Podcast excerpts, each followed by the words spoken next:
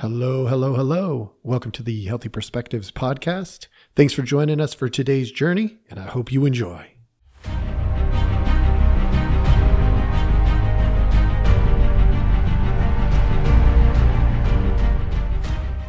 Welcome to a bonus episode of a podcast uh, that I I'm gonna go ahead and uh, explain some feedback that I got and hopefully provide a little bit of clarity on some things that uh, came out in a podcast called Research is Dead. At best, it's dying. So if you haven't listened to that podcast, this one's probably a little bit of a waste of your time, except you get to hear me be a little bit accountable. Um, and I say a little bit because uh, I am accountable for all of what I said, of course.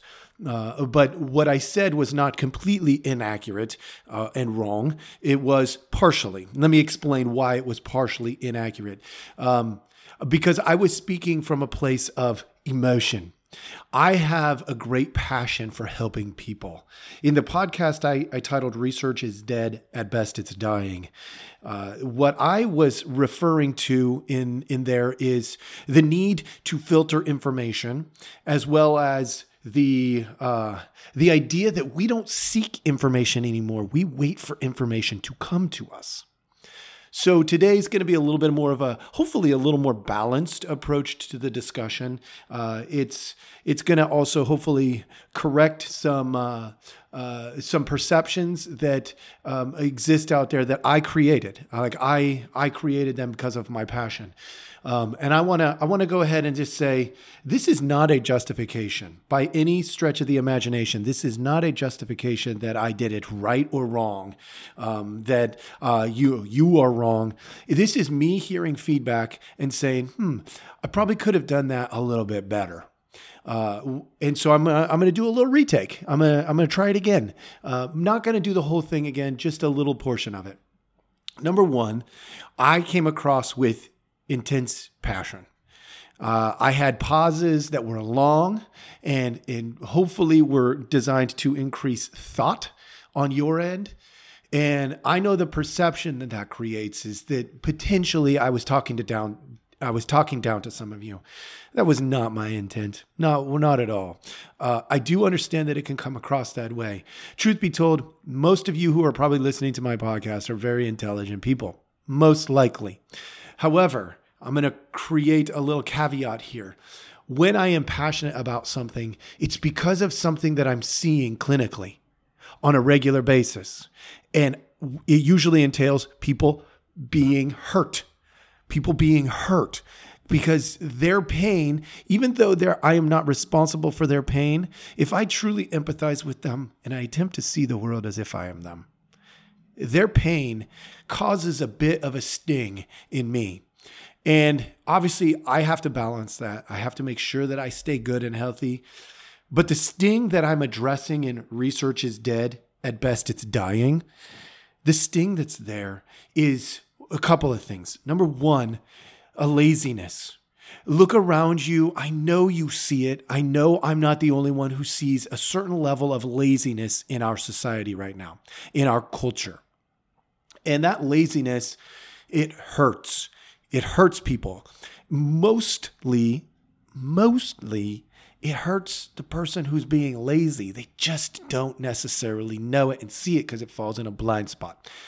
Another thing is the social media stuff, the idea of filtering information, the idea of being intentional about why we're going to it and why we're using it is so critical. I have dealt with hundreds, if not thousands, of clients who have addiction, addiction to social media. So when I say something like, turn it off, they're saying, yeah, no, I'm not doing that. They're addicted. Or they might say, okay, yeah, I could do that for two days, but the solution is temporary. The benefits are temporary because they return to the addiction. Uh, when I say something like, when when I have dramatic pauses, let's say, when I have a dramatic pause in a in a podcast, and I because I'm trying to get you to think about where would you go if social media were down? Where would you go? I'm doing that because there are millions of people across the planet.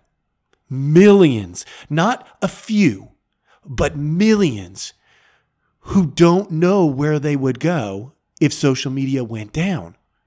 They, they haven't thought about it because they've never had to think about it. Their whole life, anybody born from about 1995 on, probably 1990 on, has never truly lived in any of their later adolescent or adult life without access to social media. And social media is designed to push information. It's push notification for a reason. They push notifications because they want to force you to see their stuff. And the newer generation, anybody 1990 or so on, they grew up with this and they expect information to be pushed at them. They oftentimes don't even turn off push notifications. Those, those of us, myself included, of the you know previous generation, we will turn off notifications we don't want. But the newer generation doesn't necessarily do that. They have to be taught to do that. Now, are they taught? Of course they're taught. But they oftentimes see this as an inconvenience. And so they don't necessarily stop and think, I can control this. They think, oh, hey, look, this sent me this. Cool. I wanted that. Or, hey, they sent me this. Well, that's dumb. I didn't even want that. And they get rid of it and they think that this stuff doesn't affect them. But it does. I, I'm of the previous generation and I turn off most of my notifications.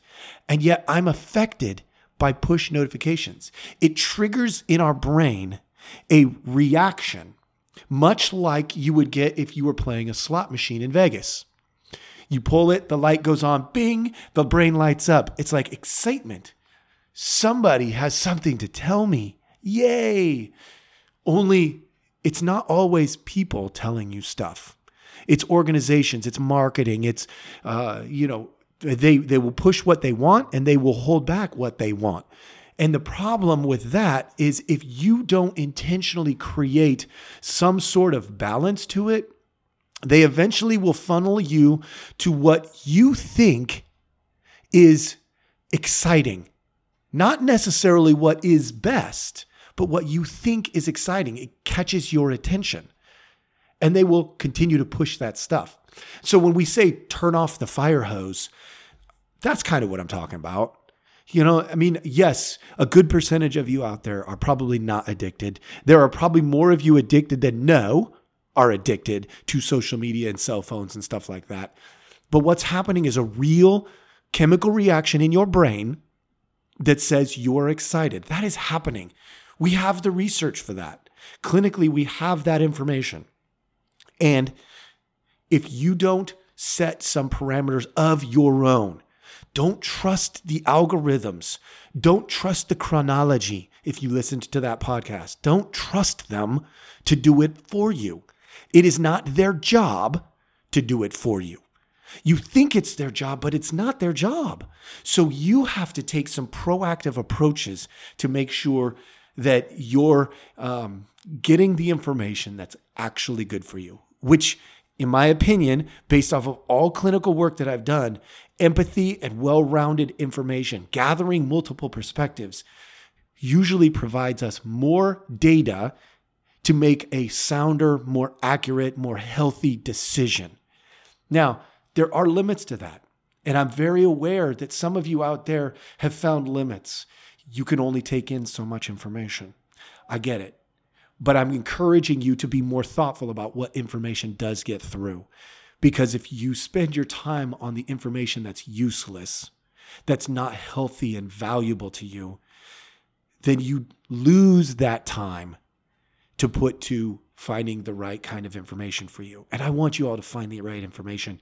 I want you to see a well rounded uh, argument on every perspective.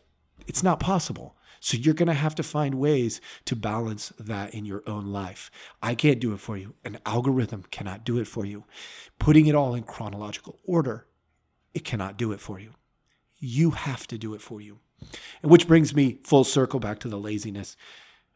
We can't be lazy. We just can't. It's not an option. If we want a good, healthy productive, uh, uh, you know, happy life. We just can't be lazy. Laziness is not the answer. I know that clinically. That's that's very clear. A person who comes into the clinical office and they want to be lazy, I tell them come back when you're ready. I have to because it doesn't work. It just doesn't work. So hopefully that helps clear up uh, you know the the uh, the passion, but also the reality that I may have come across a little insensitive, uh, insensitive to some incredibly intelligent, well-rounded folks out there. Uh, you know, if you have more questions, comments, concerns, please feel free to let me know. Uh, as you can tell, I am open to feedback. I will attempt to clarify my role, but also admit when I'm wrong. And uh, you know, if if uh, I offended anybody, um, which I I haven't gotten the feedback that it was offensive. It's that it was potentially offensive. Um, you know, and and so if I do offend, you know, let me know. I I'm open to feedback. It helps me grow and get better too. Thank you for joining me and have a great day.